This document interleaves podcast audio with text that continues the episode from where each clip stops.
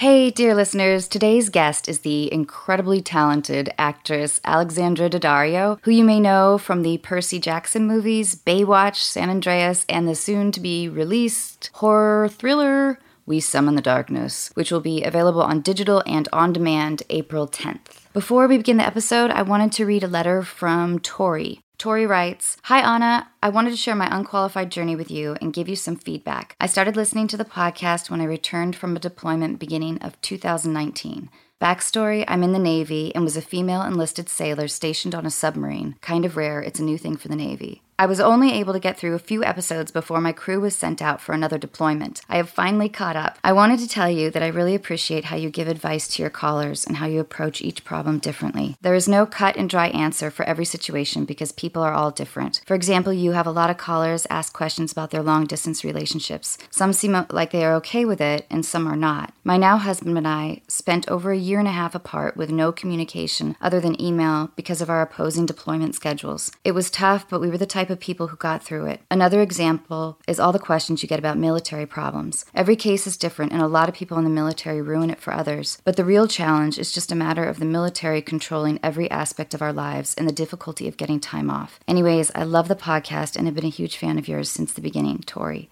Tori, thank you so much. And clearly, I love giving advice about things that I know nothing about. We do get a lot of military calls, and I would love more feedback because it's an, obviously an experience I've never experienced, nor could I. I am oh, such a baby. But thank you, Tori, and thank you, dear listeners. I continue to wish for your good health and happiness during these difficult times. Please know I'm just thinking about you. Meanwhile, please help the unqualified community grow by sending us your questions, your answers, and your stories. Just go to our website, unqualified.com. And now here she is, Alexandra Daddario.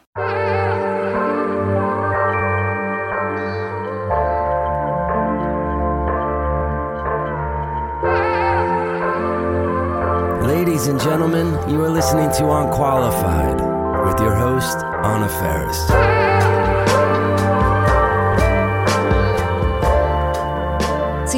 LA, and how are you doing? Are you getting restless? Yeah, I mean, a little restless, but I feel good. I feel, you know, lucky. I think everyone's scared and it's hard, but I have two people I'm quarantining with, two girlfriends, and we're just lucky to have each other, you know? It's I think it would be a lot harder if I was alone. Do you guys make love at night? Oh, we've talked about it. I just wanted to dive deep with you. I please, I'm totally willing.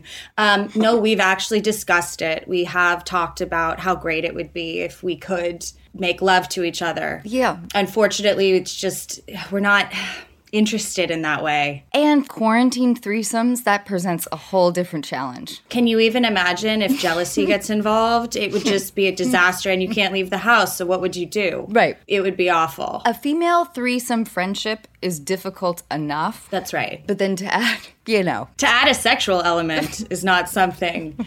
No, I mean, it's great. The three of us actually get along really, really well, which is great because we all know that when you live with someone, you never know what can happen, but we get along swimmingly. So it's been a positive experience. how's your family? They're fine. They're quarantined and safe and totally fine. So I'm relieved. So at the moment, we're all just sort of I mean, all you can do is just sort of stay put and wait. And that's, I think, counterintuitive to a lot of people want to do things, but this is what we need to do right now. Alexandra, you're so right. Initially, and it sounds so fucking out of touch. Initially, I was like, woo! Like, I'm at home and I, I love to cook. I'm not good at it, but I have a, like a well stocked pantry. So mm-hmm. to me, it was like, all right, I'm gonna like conquer this. But then, you know, maybe like four days ago, I woke up feeling like I wanted to do things that I've never wanted to do before, like ride a like, bike on the beach. Right. It was like, why is this occurring to me? Is this like this obstinate feeling in me? Or is it like because of the things that we can't have? I really wanted a tangerine. Well, that's the joke too. It's like, I wish I had a reason to come up with excuses not to go out, you know? Yeah. Like, that's the joke. Like, you know, we all just want to stay in. And, and now that we're realizing what we're missing. Have you been calling people you haven't talked to in years? There's been a couple people, but in general, I'm just sort of bonding with the people I'm closest to right now. Yeah. Yeah. But so you've been getting in touch with people from years ago? Yeah, well, people that you know, and and I'll give you uh, like an uninteresting backstory. But a couple days ago, I was scrolling through my phone, and Sara Gilbert, who you know, she's so, so lovely, and years ago she gave me her phone number. I had never called her, and she had never called me. But I called her. She answered immediately. We ended up having this like two and a half hour long conversation about female friendships because I was like, hmm, Sara, how, like, this is a skill that I'm not good at. And she gave me great advice. She was like, you have to like trust people and be open. I was like, okay, okay. I was like taking notes. This is a roundabout way of me asking you about going to an all girls school and mm. how if that made things easier if you have a natural dialogue with women that feels like the secret code that I don't know. I think I actually found my stride with my female relationships later in life. And look, there's a lot of benefits to it, but there's also like you're not around boys at all. So there's a weird stunting of your growth with your relationships with men that I think sort of for me at least i'm sure it's not this way for everyone sort of impacted my relationships with everybody. Um, there's other things that go into that but does that mean that because I, even though i was a very slow um, you know I, I, I, didn't enter puberty till i was like 16 like i didn't i was very slow to develop but i was very cynical because i had mm. witnessed you know like boys being you know jerks or creepy or, or whatever. Right. You know but I wonder if that made like at least I observed as like a 12 year old like just kind of like jerkish behavior with guys. So while I was totally boy crazy, which made my mom insane, I'm wondering did you have a sense of like when you talk about navigating those waters with guys, like what was that like like at 19 i didn't realize boys could be friends I was also boy crazy, and I just sort of thought that, well, what you do with boys is you sleep with them. Right. And my poor mother will kill me for saying that. But there was this weird thing of not understanding, coming out of high school, not understanding how to have a male friend and what that meant. And every single boy looked to me like a potential, like, lover or something. Right, right, right. Or someone who was I, I love that you treat me lover. Like, yeah. Well, there is this like romantic notion of the Disney prince, you sure. know, the Meghan Markle Prince Harry of it. And so having not really witnessed not only not jerkish behavior, but also like not realizing that you could be friends with boys, there was a part of my life where I just sort of saw them all as an option. And then you sort of get out of that? For me, it was I obsessively read Sweet Valley High. Mm. Like, like uh, you're young, but that was sort of, or like even just watching movies or television shows. And I imagine if you weren't exposed to the disgusting behavior of like a 14 year old boy. oh, I thought they were all like charming princes who were going to come and save me. That had like yeah, a because, scrappy friend that was right. Like, funny. And they were all going to be the way that it was in movies and in books. I'm going to come kiss you in the rain now. I'm going to come. right, right. Yeah. I'm going to treat you right. Yeah. Yep. And I'm the one who gets to like get that gift. How old were you when you had your first boyfriend? God, I was probably like there were there was like this one boy from like a like a brother school to the school I went to who I think I like made out with, but it wasn't really a boyfriend. I think I was probably mm, 19 when I had my first real boyfriend. So it was a little Wait, while. so when was that kiss though? Well, I would kiss boys. I don't know where I would. I was also, you know, I was on a soap opera when I was 16. Oh, I was right. on All My Children. And For 43 this, episodes. Wow, look at you. Yeah, I'm, I'm working on it. I'm working on it. I don't think I even knew that. and so they had me make out with these boys all the time on the soap opera, and I didn't know what I was doing. Oh, well, or, that's, and that's odd too, to learn how to kiss. Oh, it was terrifying because it was like this very vulnerable, intimate thing for me because I hadn't really kissed anyone. Oh, completely. I remember just being like 16, 17, and there was this one fantasy scene where it was this whole thing, and there was actually a bed involved, and that was just way too much for oh. me. I didn't even know what to do about that. But it wasn't like I, it wasn't some sort of like, oh, I was so uncomfortable and they forced me to do a thing. It was just that it was, you know, when you're 16 and you're a little naive, it's all overwhelming. Totally. But was the storyline like this guy wanted to take advantage of you? No, it was like he was my boyfriend, and I was oh, having Oh, okay. a fantasy about what it would be like to be in bed with him. That's even weirder. Yeah, it was. That's odd. That right? I, I don't know. And as someone who probably had never been in a bed with a boy before, Who are these writers? That's right. Um, so the soap opera was really it was an incredible experience, and like I learned how to find my light and you know this kind of thing. But I also probably had kissed more boys on that show than I had kissed in real life.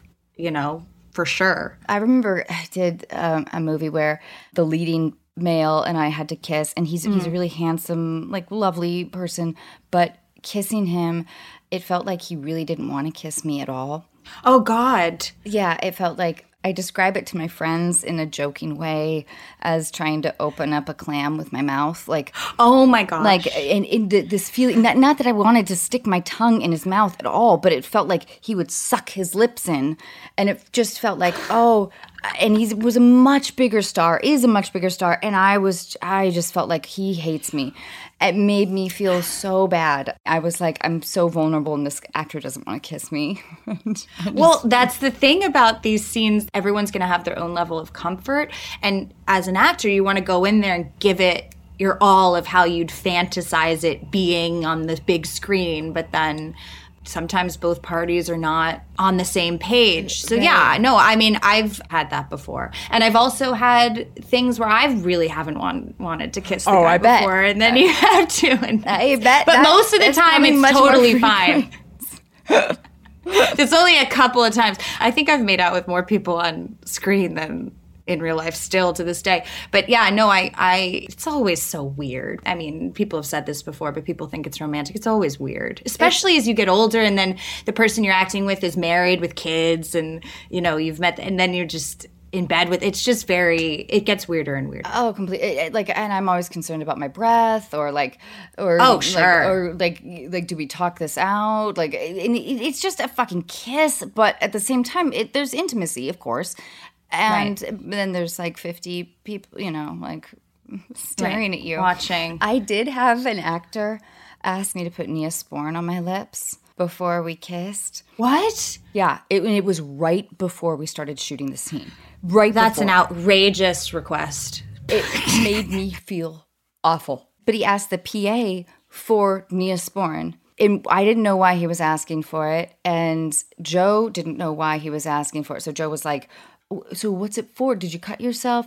And he was like, No, no, no. We just, you know, it's always a good idea before a kissing scene that you, you know, somebody puts Neosporin on, on their lips. I've never heard that before. Well, I hadn't either, but it made me feel, of course, like, uh, how are we going to do this if you think I'm going to give you, like, I'm a relatively healthy person, but like, oh God, I'm vulnerable. Women are so vulnerable in that moment. Maybe he was a hypochondriac. I think so. He also complained about like the stages and stuff. He thought there was like dust from 200 years of movie Oh, making. Oh, so there you go. I, So that's how I thing. comforted myself. Oh, okay, yeah, he's messed up. Not that I am creepy or look really dirty. I would make out with you without Neosporin, no problem. Alexandra, thank you. I and you know, if that. this quarantine goes on much longer, I might be practicing with my roommates soon. All right, well, as long as you film it and send it over. Oh, good. so, female friendships, are you still close with a lot of your friends from school? a couple. There's one person in particular. I am. I went on a really different path and left New York. You know, didn't really go to college and lost touch with a lot of people. And then some of it's just you grow and change. But I have a lot of friends from even just first moving out here. So I have some longer term friends. And then one of the great things about what we do is you're constantly meeting new people and you're always going from job to job. But then you lose touch with them, right? Sometimes, but I've actually been pretty good about staying in touch with a lot of movie friends. This is why you don't need to make these awkward phone calls to people. Look, my approach to this stuff is that we all go through different like state where we, we're more social, less social, we're busy, we're working on something, we're abroad, we're whatever. And I think everyone understands like this person's busy, this person's doing this. They might be away for three months doing a film, and then you can sort of pick up where you left off.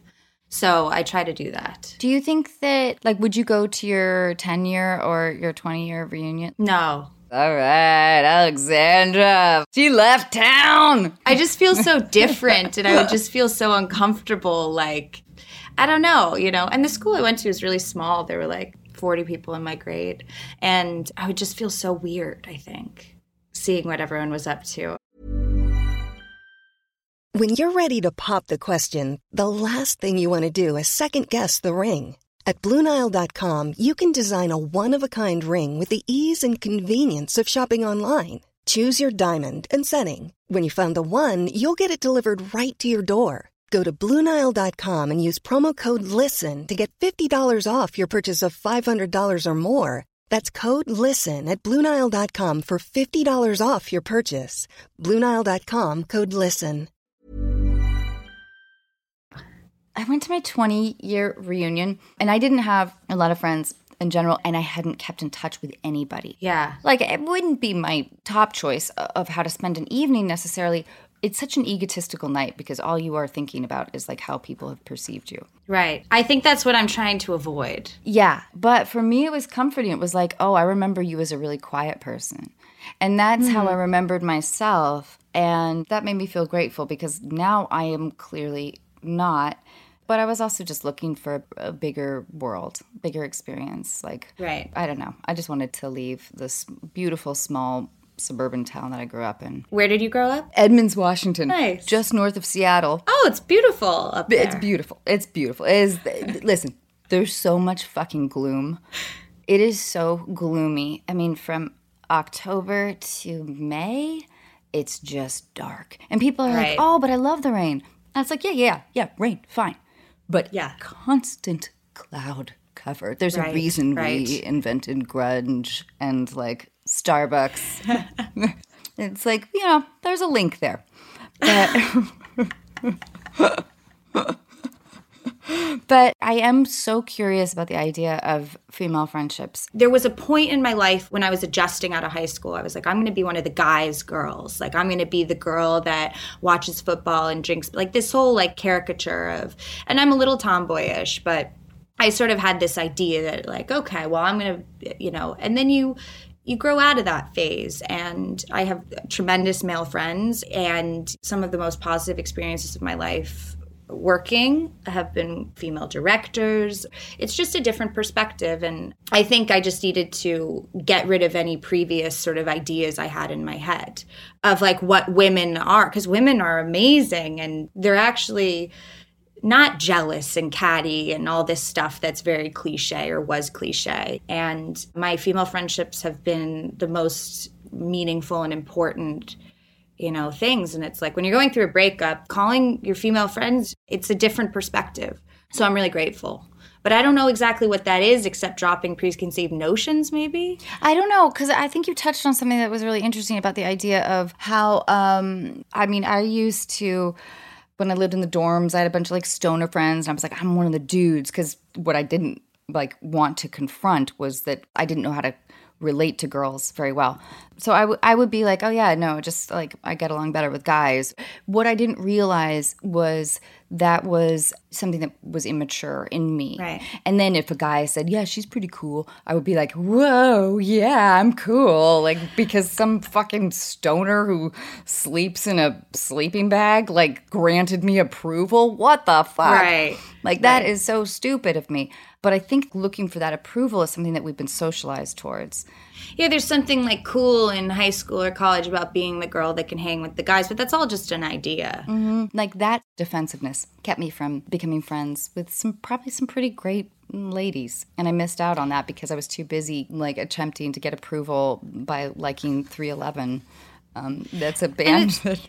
for me i think you know i mean i've always had female friends i think i have more now. But I think that for some of it, it's just fear and getting to know yourself better and being more confident. Yes, yeah, you're right.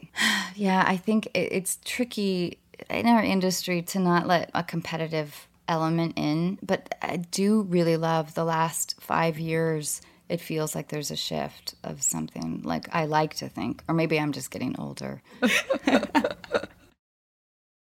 um. Okay. So wait. Uh, you don't have to tell us if you're single or if you're dating, whatever. I've always been so hesitant to talk about my relationships just because I feel like I'm so, I don't want to say bad at them because I'm not going to say bad things about myself. But there's always part of me that's tried to keep it private just because, you know, if you break up, it's sort of embarrassing or it's very private. And so I, Alexandra. Yeah. I've been I mean, through like yes. two divorces. But I feel like marriage is a different thing. Like I think with that you're all in and I really believe in marriage and I believe in giving it I do you know, too. and I haven't been married, so I don't know, you know. But I think for me and my, you know, piddly little relationships, I never really Alexandra, I think you're yeah. I don't know if it's I don't mean to be dismissive towards people who are very public with their relationships, but I very much concur because I think that it's protecting the exploration without all like the weirdness of the external forces like oh my god they're so cute together. Oh my god like what, what, what like yes. Or no he's not good for you right. Or he's this or the attention of it. And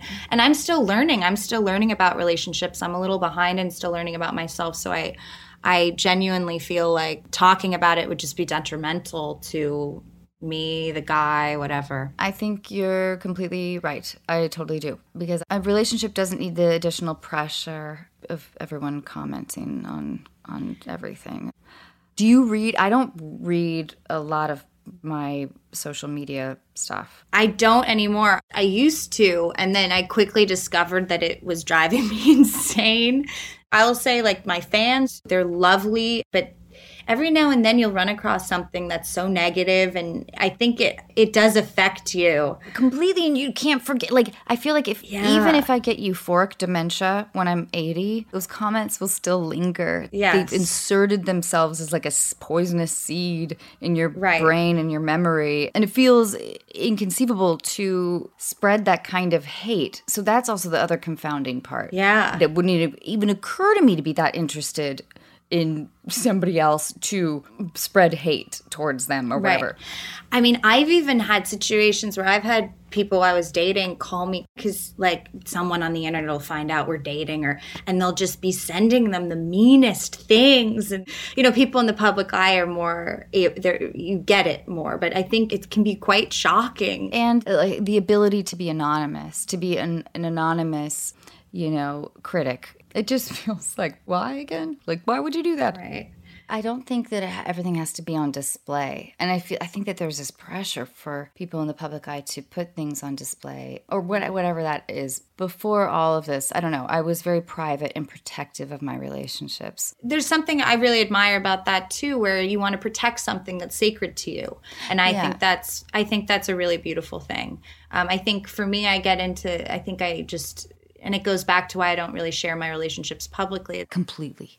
I do something where I don't tell any of my female friends if there's anything wrong. Mm. I always want to protect a relationship that I believe in, but I also think that I could have saved myself some grief. I think, especially in my 20s, if I had been like, "Hey, is that is that behavior kind of would that rub you the wrong way?" like to hmm. some of my friends, like, they'd be like, "What the fuck? Get the fuck out of there!" But um, but instead, I didn't because I'm proud and not like I didn't want to be vulnerable. Right. Because I bet there's some friends out there that would have been like, yeah, we could have told you. Right. Like, he was a dick. okay, wait. I want to ask you some deal breakers. Imagining that you're single. Okay. Okay. So, um, at first, it's like, you know, when you're at dinner, like maybe it's your second date, and he's like, oh, my bro is calling. I don't think that's a deal breaker. All right. In and of itself. I'd need more information. Yeah. So no. Okay. I will say I don't think I've ever dated someone who's said bro a lot, so maybe that speaks to something. Well, I think that there's also like if he calls like the waiter bro, like, hey bro, can we get some more bread? Or if oh, he's like, that's my bro Colin. I, is it just a quirk or is it like I mean I don't know. I not a I'm gonna say not a deal breaker without further information. I like that. Okay. So he coats his feet in Vaseline and puts on socks. How do you feel? If that's what makes them happy. Yeah. Look, I mean, I don't think I'd break up with them over it, but I certainly would mock them for it. The softest feet, though. I mean, I'm very into feet. Are you? No, no, I'm not. I don't think about feet one way or the other, really. So, All right. Okay, on the first date, he asks you if you're cold. Mm. And he says, I don't want to be rude, but your nipples are hard. ooh, um, that would be a deal breaker because you wouldn't need to mention what's going on with my nipples. If you were asking if I was cold, I can tell you if I am or not. I actually had a guy do that once. What? It, it wasn't on the first date, but maybe like the third. He mentioned that he had seen me in a park, that he had seen my nipples and they were hard and and he thought maybe that that meant that my tits were fake or something. And that was something that i felt maybe shouldn't have been shared What's up know. with that? What is up with that? Isn't that fundamentally bizarre? It feels like the, you know that book, The Game, like the whole philosophy. yes yeah, i do It's to like be sort of passive aggressively mean to a woman in order to mm. get them to sleep with you yeah Right, right, right. Is that the attempt to be like so outrageous that or if it's just like an honest man brain comment but it's one of those things that i think especially on a third date could have been filtered out yeah, stopping it. "Are you cold?" is okay. yeah so that's a deal breaker Okay, before you guys sleep together for the first time, he shows you his STD report card. Oh, I think that's fine. I think that's great. I'm all about being safe, and I think that's a really nice thing to do, very considerate, or at least shows that that's important to them. What if it's not all like flying colors, you know? Like if they currently have an STD. What Or they have in the would past. be a deal breaker, Yeah. Alexandra? Well, let me think. Gonorrhea is curable. So is syphilis. Um, unless you have the really potent strain. I'm a big believer in getting tested regularly and being honest with your partner. So, hey, I think that's great. But yeah, if they have an STD, no, I wouldn't go to bed with them. No. Great. All right. Look, I mean, I'm proud every time I get my clean STD bill. It's good. Okay, so let's say you guys are a month into dating. He offers to do your laundry while you're at work. Mm. And when you come back, all your whites have a kind of a pinkish hue. Oh my gosh. I mean, it's not a deal breaker, but I'm not one to pick fights over something so stupid, but I would definitely have to teach him to do laundry. But it's all it's all about the intentions. So if he was it was well intentioned, so how could that be a deal breaker? I'm so with you. I'm so with you. I mean, at, at least I would hope that he would kind of notice, like, oopsie. We all make mistakes, you know? Yeah. And I think you're right. Like, the intention is sweet. Yes. Um, unless he really wants you to just wear pink all the time because it turns him on. okay. He's 35 and still a virgin. Um, not a deal breaker. I would be totally curious to figure out how that had happened. So I would go on a few dates with someone who is a virgin. I mean, at the end of the day, uh, that wouldn't be a deal breaker. There there might be reasons that led to that that would be deal breaking, but you know, Well, that's the thing. Maybe he was in a coma for, you know, 20 years. And maybe he's not a virgin, but he doesn't even know it. ultimately, you know, to each their own. It probably wouldn't work out long term. I don't know. There's also like something kind of hot about being able to totally blow somebody's mind. Well, yeah, I mean, would I be his first or would he be like, I'm sorry, I'm saving myself for marriage? No, no, And he would totally into- be his first. He was like, "Oh fuck, I hit the jackpot. I've been waiting for you." Oh, sure. I mean, why not? I've never done that before. Baywatch, fuck yeah. okay, last one. He owns a tiger. Oh, you're bringing Tiger King into this. I haven't see. seen it. Uh, we started to watch it though. Is it good? Oh my gosh, it's so good. It's so good. Yeah. Okay, let me answer. Deal breaker, he owns a tiger. Probably a deal breaker for a variety of reasons. If you saw this documentary, you'd also understand.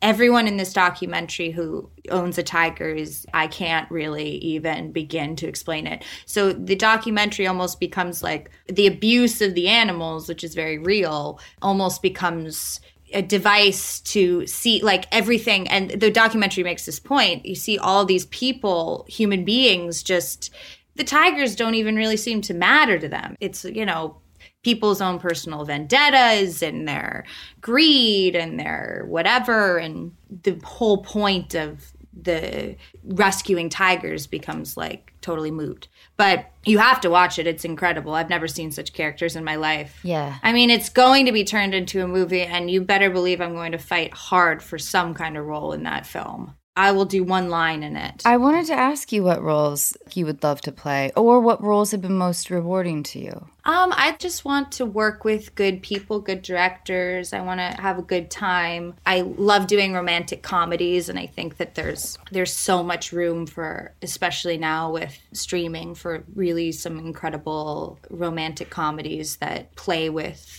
what we expect them to be. I, I love doing period pieces. I did this film called We Have Always Lived in the Castle. It was a period piece, and I love doing it. I love playing somebody from a completely different time. What was the time period? Uh, it was 1950s. Oh, Yeah, based on a Shirley Jackson novel. I never get period stuff. I love it. I mean, the clothes, the hair, the makeup, so much fun. Yeah. I feel really lucky to be a working actress and you know I've I've done all kinds of the things that I'm known for are certain things and look my bread and butter is that that's totally fine with me and if I get every now and then to play and try something different that's great too. I don't have like a specific character in mind except for this Tiger King movie I would love to play.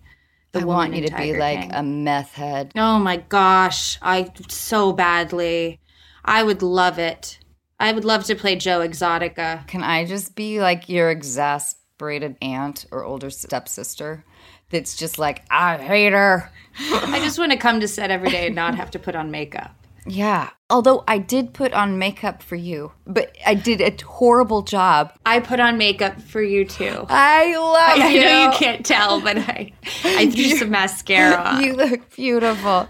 Okay, life questions. What is your favorite ice cream flavor? Mint chip. Uh, what was your favorite children's book? Children's book. I mean, Goodnight Moon, I you know, we're going back to very young child. Hetty. Goodnight Moon. mm. Where the Wild Things Are. I mean, all the famous ones, I guess. Everyone reads the same children's books, don't they? What was your favorite toy as a child? Oh, God. I loved my Barbies. I did too. Yeah, I loved like getting my Barbies dressed up and having all different kinds of clothes for my Barbies. That was fun. Okay. What did you want to be growing up? A lawyer and then an actor, which are sort of the same thing, right? Yeah. Attempt to convince. That's right. What was your first boss like? Uh, I don't have memories of having terrible bosses. Like I worked at an ice cream parlor when I was 15. He was great, and then I worked for all my children, and they were great. They did fire me, but they were nice about it. Oh gosh, uh, now I'm kind of hung up on you getting fired. I, I can elaborate. I was 17. I was on this soap. We were teenagers hired to play teenagers, and we were the teen scene. And they were trying to make it work, and it didn't work. And because teenagers are at school when all my children is on. my guess was this was back in 2002, 2003. Soaps were sort of beginning to die at that time. Um, they're still around, but they were struggling, I think, more than they had been. So they were trying to get a younger audience. And that's just my guess, though. But yeah, it didn't work. Um, what's your greatest fear? My biggest fear. Um, oh God, I mean, we're sort of living in a big fear right now. Yeah. You know, the fear of not being loved, I guess. I mean, that's sort of a very basic one, but you know, I love that. I was gonna go with like getting burnt alive. Like, I mean, I also I was gonna say like brain amoebas. You know those stories that come out of Louisiana or Texas sometimes, where someone's done like a neti pot with their well water, and an amoeba slowly eats their brain away, and there's nothing anyone can do about it. it's already happening to me, but I'm in a euphoric, like a happier place, you know, because like the Sure, the cynicism. it's slowly eating away at the frontal lobe, and you're forgetting all the bad stuff. It's so good for you. Um, what is a fear you had when you were younger that you no longer have? Oh God, you know, monsters under the bed. Definitely had a fear of like ghosts or monsters. Very typical kid stuff. I was thinking about that question. I don't know exactly how I would answer it. No one's asked me these questions, Alexandra. Um, okay, so what what what is your favorite sick slash rainy day movie? Like the one that you turn to When Notting Hill. I love that movie. That's great. That movie is really something. That is a fantastic film. Because you also Really. get to escape to London and like Oh, in that great scene where Julia Roberts is like, I've had my nose done. oh, it's so good.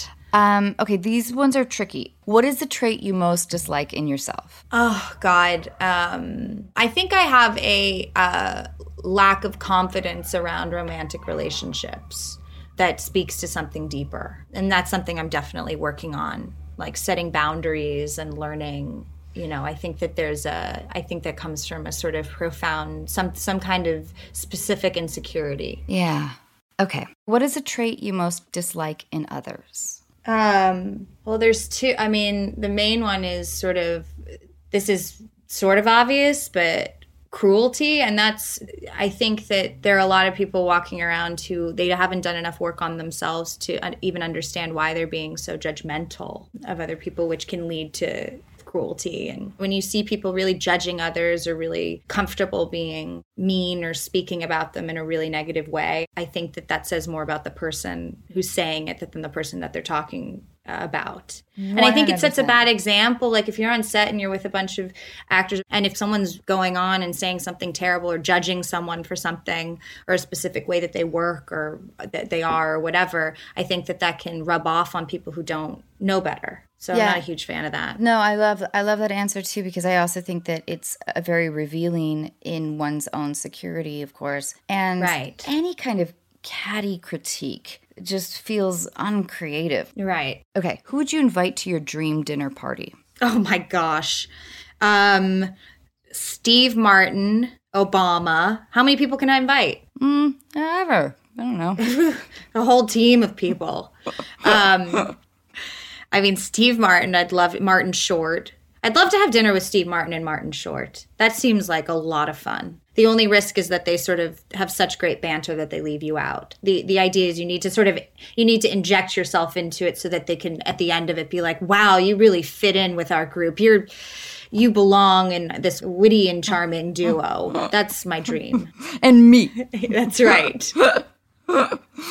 Um, okay. In one word, how would you like to be remembered? It's so hard. it's so hard. I don't know why I take it so seriously. It's like if this is I know. this is the answer you give, this is the answer that's yep. gonna stick with Yep. I mean I'd like to I'd like to be remembered as being funny or, you know, charming or kind, you know, which is sort of boring. But I would like to be, yeah, I guess kind. It's a little boring, but hey, why not? Or hot. ah, look, I wasn't hot in high school, but now I am. I love it. And that's how I'm remembered. Yeah, for sure. That's Alexandra right. was Alex was very hot. May have been a late bloomer, but man.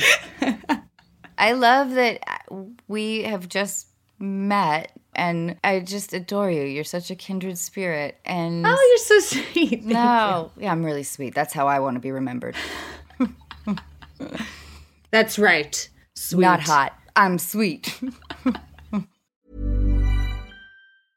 Mom deserves the best, and there's no better place to shop for Mother's Day than Whole Foods Market. They're your destination for unbeatable savings, from premium gifts to show-stopping flowers and irresistible desserts. Start by saving 33% with Prime on all body care and candles. Then get a 15-stem bunch of tulips for just $9.99 each with Prime. Round out Mom's menu with festive rosé, irresistible berry chantilly cake, and more special treats. Come celebrate Mother's Day at Whole Foods Market. I'm Sandra, and I'm just the professional your small business was looking for. But you didn't hire me because you didn't use LinkedIn jobs. LinkedIn has professionals you can't find anywhere else, including those who aren't actively looking for a new job but might be open to the perfect role, like me.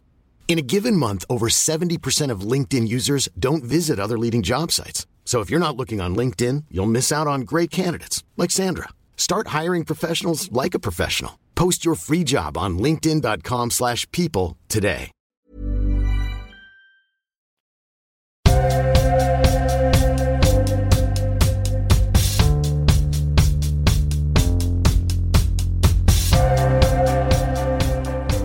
Okay, now we're going to call one of our listeners and try to give some unqualified advice. Okay.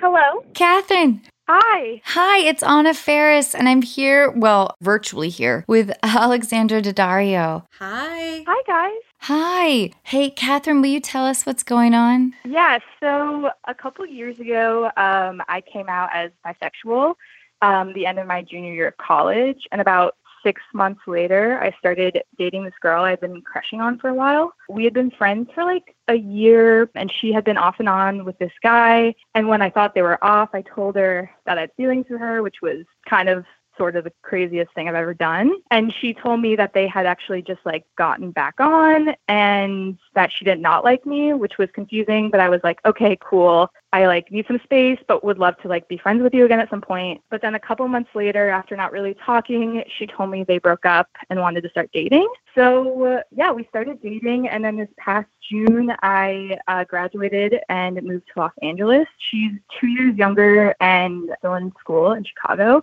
So we decided to do long distance and it was going all right. She was here for Year's, and I went to Chicago for anniversary in February. Um, but long distance had been like hard, and we had had like very clear conversations about taking it week by week and being really honest with how we were feeling about everything. Um, we had a really like wonderful four day weekend for our anniversary, and like a really sad goodbye. And then three days later, after I came back to LA and was at work, she called me and um, ended it. So I guess what I'm trying to grapple with is just like how quickly and suddenly everything seemed to change for her. In the breakup, she made it very clear that long distance was just too hard. She thought I deserved better. She couldn't give me what I wanted, like all this stuff that felt like kind of a line. And she said she didn't feel this way until I like literally left Chicago a few days prior. So I, I guess I'm just like confused how it all changed in three days. We've been dating for a while and it sort of felt like she kind of gave up. My parents did long distance for years with before FaceTime. They just like wrote letters to each other while they didn't see each other for like months at a time. And they were each other's first loves and they're still happily married. And I think part of me thought like, okay, like maybe this is it. Maybe I'm one of those people who is with their first love forever. That's kind of nice and romantic. Um, and it's been over for about like just over a month since we broke up. And I so I know it's not a long time, but the idea of being with someone else just feels like really wrong. I feel like a switch just kind of flipped for her and I didn't see it coming at all. Oh. So my question is just like how do you move on when it feels kind of like circumstance is what broke you up? Um I definitely do feel somewhat betrayed by the like blindsidedness of the breakup. So sometimes I feel angry at her for that. But at the end of the day, like I understand where she's coming from. Um, yeah, and just miss her. Yeah, of course you do. God, I'm sorry. Of course you do because you were in love. And that's like, oh God. My parents have been married for, I don't know, 230 years. And they were each other's first loves. And my brother and I talk about this the same thing that you bring up about the idea that because our parents and we both have been divorced twice. yeah, I know. It's not that funny, but it makes me laugh. And how old are you, Catherine? Um, I'm 23. 23. I mean, all I can say from my perspective is that be comforted in knowing that you sort of have to have your heart broken at least once, if not multiple times, to figure out who you are. And it's going to feel like more painful than you can even imagine. But you will love someone again. And I know it doesn't feel like that right now, but when you're ready and you will be ready, it doesn't even matter why or why she changed her mind or, you know, and she could even come back. You don't know. But I think that, you know, realizing that you can get back out there and that you will love again Alexandra and Catherine, I want to ask you guys both this. Don't you think that when you've gone through a heartbreak, there is that overwhelming feeling of like needing answers? Yeah. Yeah. And needing contact and the idea of closure, which is something I've kind of been vocal about how I don't believe in it because I, ju- I just don't think it happens. Right. But it feels awful to be in a position of neediness, of needing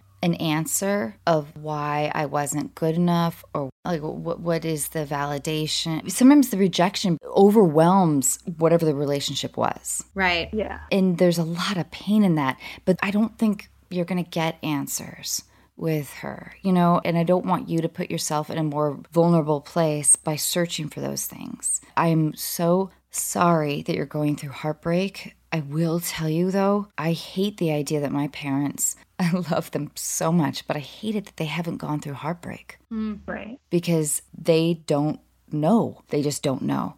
Like that devastation of, of rejection in this complicated time is. Yeah, my parents' advice has been like, well, just, you know, move on. Mm. like, okay. like my dad was like, I had a crush on a girl once and uh, she didn't reciprocate and that was hard. One hardship in love. But Catherine, it, but it fucking sucks to not get answers to like why wasn't I this person for you? It sucks. And you may get those answers one day, but she doesn't probably have them or you know what I mean? Like there isn't like the missing piece of the puzzle that like fits in perfectly. Like, "Oh, okay, now I get it." It just fucking sucks to be lonely, especially in this time and heartbroken and I'm really sorry. It sounds cliché, and as someone who has been brokenhearted many times, I think it's just a matter of knowing that the right person won't break your heart. That sounds so cliche and it's not going to help you right now. But the more you can sort of, you know, and right now, you can do your FaceTime dates. You can get back on when you're ready. It's actually a good time to start dating because you don't have to do the intimacy, or you can just do a FaceTime date and do something really casual and sort of see how it feels to talk to someone new. And you might be surprised. But if it's too painful for you, just know that, like, it sucks. It's the worst feeling in the world. But the right person, that won't happen with. And I, I think that, you know, heartbreak and especially at your age, I think that there's so much of like, what is wrong with me? And that can be pretty devastating and then can make you wary when you get into your next relationship or if somebody is loving towards you, you may feel like, you know, a little bit of a mule kick back I just made that term up. I like that. Thanks. But it, but it's like, no, I don't deserve this. Like you're too nice. Yeah. She was just like generally like one of the most loyal people I've ever met. So I think that was also just surprising how like like the way in which she broke up with me felt a little bit like heartless. right. In a sense. So I was also just like, oh, like I trusted you not only as a friend but as like a partner and so for that I'm just like I don't know. I I mean I hope I'm able to like trust someone again, but that is also a fear for sure. Yeah. And that's, God, that's uh, so natural and like and normal. But I, I think that you'll probably be tempted to reach out to her and and figure out these answers with her, or maybe like you know follow her online and stuff. And if you can, I would resist that temptation a bit because I think while there is comfort in in pouring like lemon juice on the wound a bit, I would attempt, if you can, to not reach out to her for answers. Because she, one, she probably doesn't have them. Mm-hmm. And two, if she does, I don't think you'll get a lot of healing from being inquisitive with her right now. It could maybe in like a year, maybe, or six months, maybe. But I, I would attempt if you can. I know for me, it'd be so hard to resist. But if you can, hold off on any kind of outreach with her and you can regroup and you know. I totally agree with that. I think you have to go into this sort of intensive mode and it seems awful because you're the rejected party. But like if you can have no contact with her and if you need to mute her Instagram or Twitter or whatever, don't look at anything. You don't need to know what she's up to. This is your time to heal and to move forward to the best extent that you can. And if that means doing your FaceTime dates, chatting with friends, whatever you need to do to get through it, but she hurt you so now you need to get away from that source of hurt and try to move forward. And the best way is to not dwell on it. You'll drive yourself insane. Every crying phone call I've gotten from a girlfriend when they're going through breakups is because they went on the Instagram page and they saw something they didn't want to see, or they saw him having or her having a great time. And it's just, it, you don't need that negativity. It'll drive you crazy. So I, I think, you know, go into sort of getting through heartbreak mode and try your best to distract yourself. Yeah. In in the healthiest way you can. We don't want to do anything crazy. God, I I so feel the heartbreak that you're experiencing and the confusion of like, well, well what what what what was I not for this person? Mm-hmm. But I really think that you're going to come out on the other side and and ha- and have a fuller experience of life. Yeah. I know that we're not exactly telling you what you need to hear or want to hear, you know, because it's vague. Right. But heartbreak is it is just like it's the struggle and the journey of all of our lives. I'm so sorry, Catherine. And you know what? It would be so obnoxious for me to be like, go for a run. Well, weirdly, this quarantine has sort of been nice because I thought work would be a good distraction for a while, and then I was just kind of distracted at work. And now I actually came home, so I'm my parents are feeding me all day, and I'm just like in my childhood bed, and it's weirdly like cathartic in a way. Someday you're going to be laying in the arms of someone who you love and you've been with for a long time, and you will be telling them this story about your quarantine heartbreak, and it'll be a, a story and a memory to you. And that's true. This will all be just a story one day, and you're just living in your own little movie. And sometimes getting through the hardest times, you have to sort of picture yourself as the heroine of your own your own story and your own film. You're just going through this part of it and it's all going to be something that you just tell one day. And I know it doesn't feel like that, but as someone who's really gone through heartbreak, I mean, I was amazed by how heartbreak affects you physically. It's awful. Mm-hmm. You know, it's like you will come out on the other side of it and have it be a distant memory. So just be easy with yourself and go through the the, the motion. Take your time with it. It'll it'll disappear. Maybe just like putting on a great playlist, going for a long walk. You know, I, I worry that, that maybe you'll be,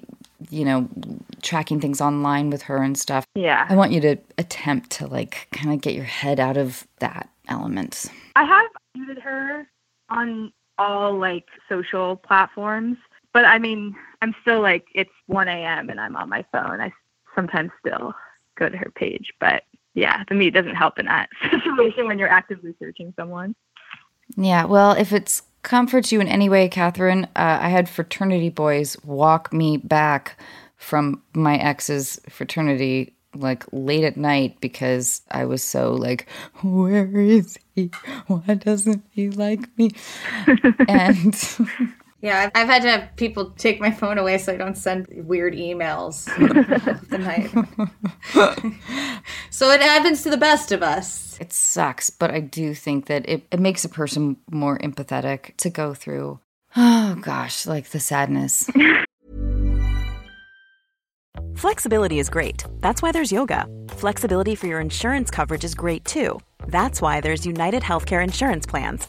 Underwritten by Golden Rule Insurance Company, United Healthcare Insurance Plans offer flexible, budget friendly coverage for medical, vision, dental, and more. One of these plans may be right for you if you're, say, between jobs, coming off your parents' plan, turning a side hustle into a full hustle, or even missed open enrollment. Want more flexibility? Find out more about United Healthcare Insurance Plans at uh1.com. Even when we're on a budget, we still deserve nice things. Quince is a place to scoop up stunning high-end goods for 50 to 80% less than similar brands.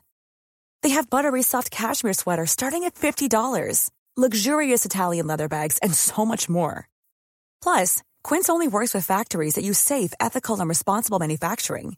Get the high-end goods you'll love without the high price tag with Quince. Go to quince.com slash style for free shipping and 365-day returns.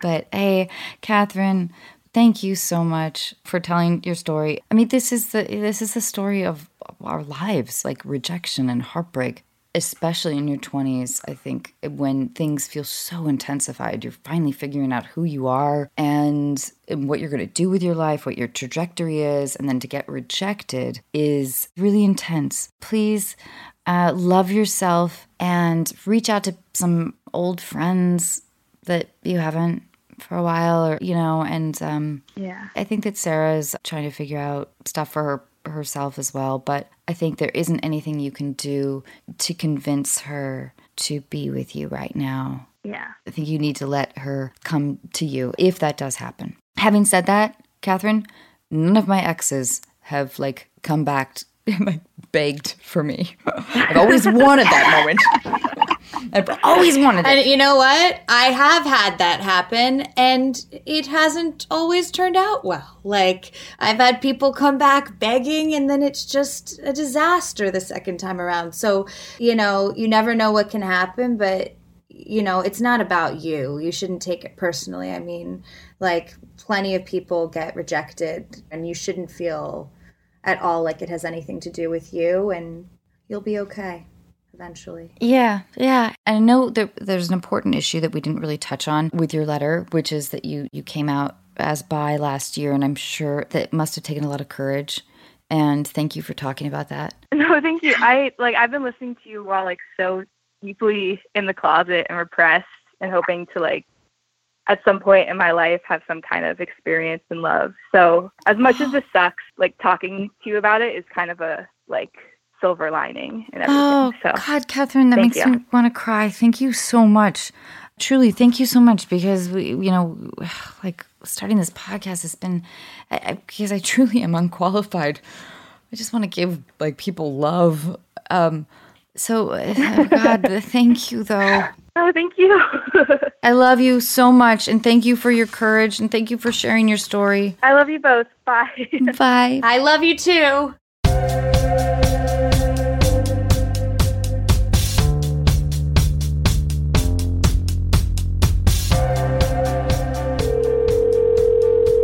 Hello. Hey, Brittany. Hi. Hi, Brittany. It's Anna Faris. And Alex Daddario. Brittany, tell us what's happening. So, my ex and I we were together for about a little over eight years and broke up about 10 months ago and haven't really had contact throughout those 10 months. Um, I mean, we mainly broke up just because we started living just very separate lives. Became more of like a roommate situation. You know, we really, really cared for each other, but like, I don't just lost spark or whatever. Um, and we had a lot of issues that were never resolved. I felt like we kept fighting over the same things. And I felt like he wasn't trying to improve his life in the ways I was. And I always felt like I wasn't number one in his life over his friends. So there's a lot of tension.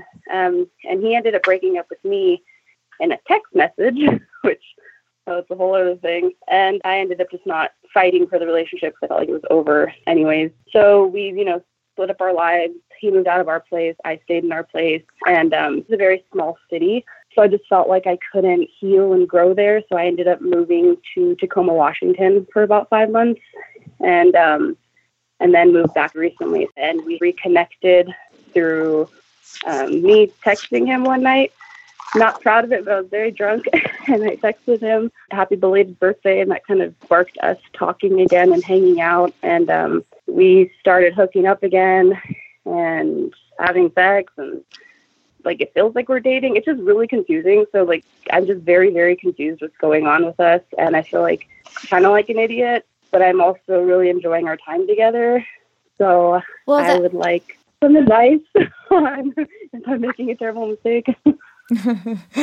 So, how does it make you feel when like you guys are together? And how do the encounters end? Like do you feel like you're not fully connected? I mean, clearly you guys are in like this weird limbo thing, right? yeah, like it's weird because it feels very, of course, natural being with him because we were together for so long. And like throughout the 10 months, like I became more comfortable being alone and did a lot of work on myself. And apparently he did too, which I never thought he was capable of. So it's, it's weird to see like the same person, but like a whole other side of him that I never knew existed. The side that I wanted him to embrace when we were together that he didn't. So it's like I'm getting this version of him that I always wanted. And so when we're together, it's just really nice, but it's also really confusing because I'm like, we had this breakup and he was kind of a dick after the breakup. And like, it's just hard for me to move past that. And I, I don't even know if I have that conversation with myself. Like, do we get back together? I'm not even thinking about that wholly at the moment. But is like when you guys like hook up and sleep together, like is he kind? Does he make you feel good? Yes, yes. How long have you guys been sort of fake back together for? Um, probably three weeks now. If he were to act like this for, let's say, you guys permanently get back together, and do you think he would keep this up for, you know, a long period of time? Do you think he'd continue to sort of behave like this? The changes that you wanted him to make, do you think that he'd be able to keep that up for a year or two or forever? See, that's what I worry about because, like, in the relationship, like for years, I, you know, wanted him to make these changes, and then all of a sudden he does now. So I'm like, is it real? You know, like I don't even know. and, and then I feel like part of me is just has like I haven't even told a lot of my good friends just because I feel like I'm looking like I'm stupid. No, no, no. okay, Totally. I totally get that. I was talking to Alexandra about this same thing. I really think, Brittany, that that having an honest conversation with him and if you are the kind of person like I am, where I can't be sexually involved with anybody without emotion, that's just who I am. I don't know if you're like that or not, but if you are, then I think it's important to make sure that you, you know, ha- have a conversation with him and, and ask him, like, so, you know, this hurt when when you left me. It felt abrupt. It felt like you were cold, which hurt me. I miss you. I want to be a part of your life, but I can't do it again without communicate or honesty or whatever. Yeah. And I, I am like you in that way where I do need emotion with sex. I've, I've never been good at the other way of doing that. Well, in my past, you know how sometimes breakups are really slow? Like you have like a massive breakup and then a few months later you get back together. Mm. It's almost like carbon testing or something. It's, there's like a half-life but it's like then you get back together for like half of the the time of your relationship and then you break up again and then you get together for half of that time of your relationship and it's just sl- this slow weaning process which I've been through a few times because I'm a cynical optimist. But I would be aware of those things. And also, besides like the intimacy and the physical contact, which I crave, uh, I think probably most people do, but what else he gives to you outside of those elements?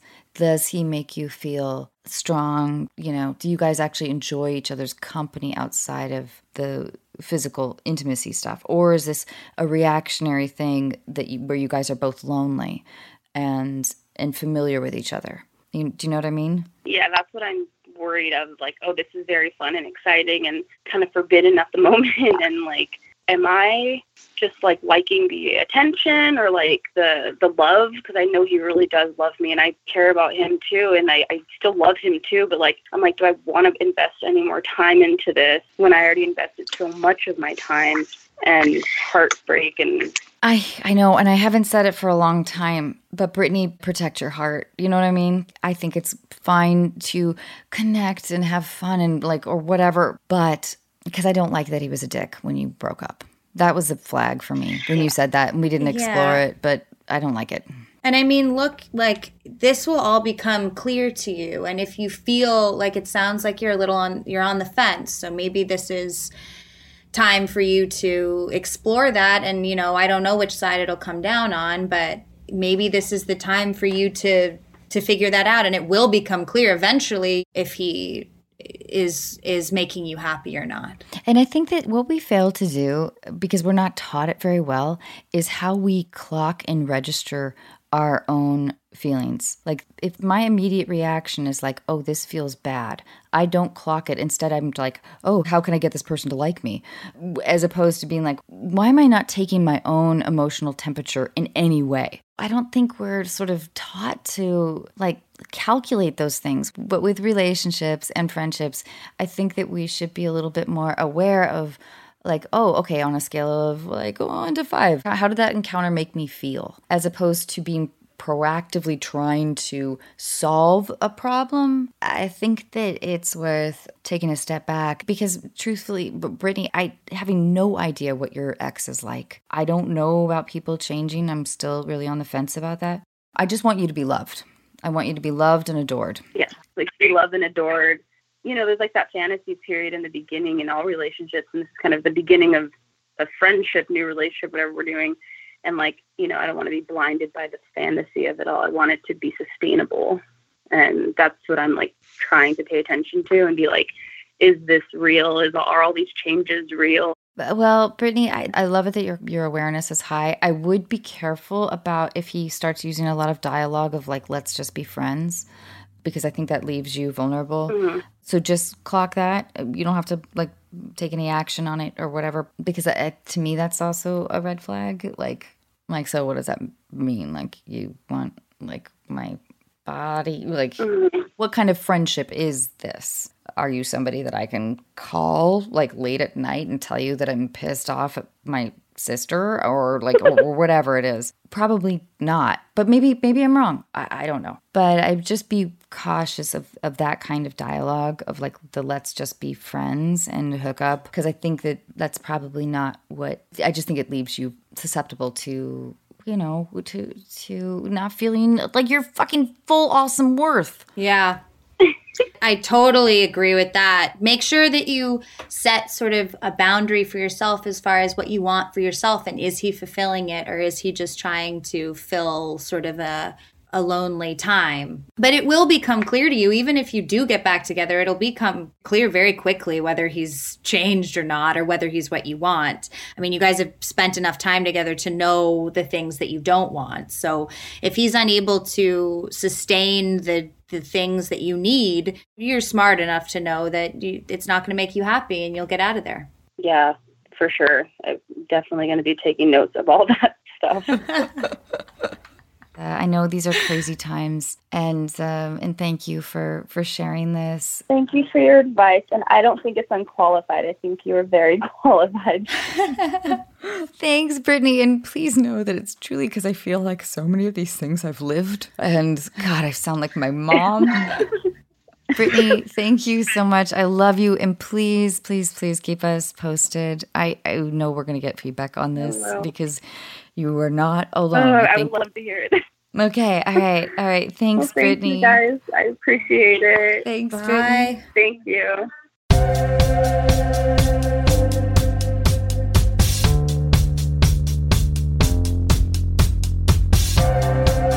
Do you have a favorite joke? A favorite joke? I used to tell this joke that's so stupid that you know I'm almost embarrassed to share it, but it's uh, my little cousin gave it to me, and I was so delighted by it that I think I, I think I've done it. It's definitely worn out. It's just three elephants are on a cliff, two fall on land, one falls in the water. Boom. I love it. It's just so absurd and stupid, and that's really my sense of humor. It's very absurd. I uh-huh. really have a very absurd approach to life and comedy, and and that's sort of my sense of humor. I love that. Hey, Alexandra, thank you so much. Thank you so much. This was so fun. You were so kind, and your advice was amazing. And I can't thank you oh. enough for doing this. How Thank was the experience for you? I've never asked a guest that, actually. It was extremely positive, and it's nice because you know it's nice to talk to someone who I don't know and and have a new conversation. You know, Yeah. in the time of coronavirus and Time quarantine. of coronavirus. And you will be remembered as wait, what? Oh, hot. Yeah, hot. Hot. That's all I really want from Yeah. my life.